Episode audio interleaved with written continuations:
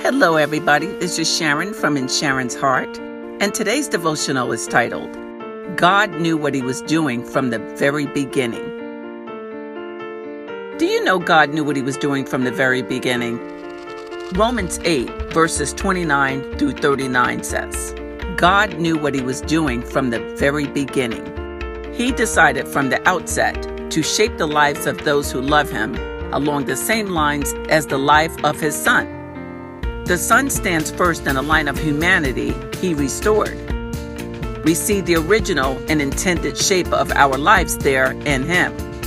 And God made that decision of what His children should be like. He followed it up by calling people by name.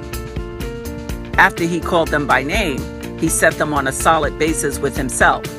And then, after getting them established, He stayed with them to the end gloriously completing what he had begun. So, what do you think? With God on our side like this, how can we lose?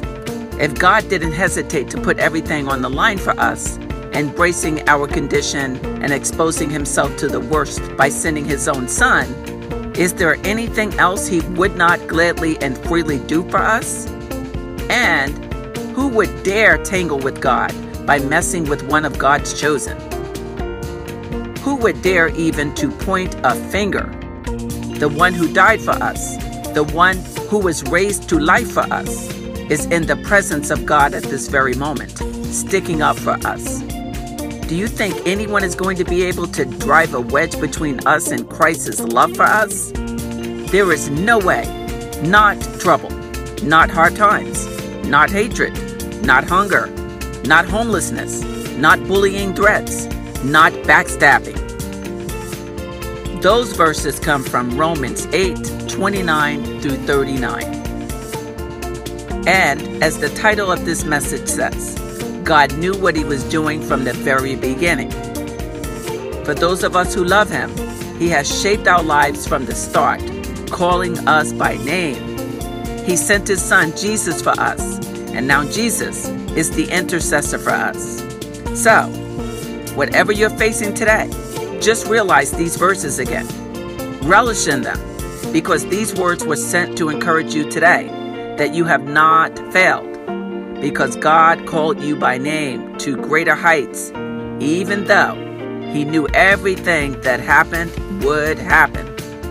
And that's great news for you. So don't let anything stop you. Nothing. And be encouraged today, everybody. Be encouraged in the Lord. I hope that message was encouragement for you. That's what I do.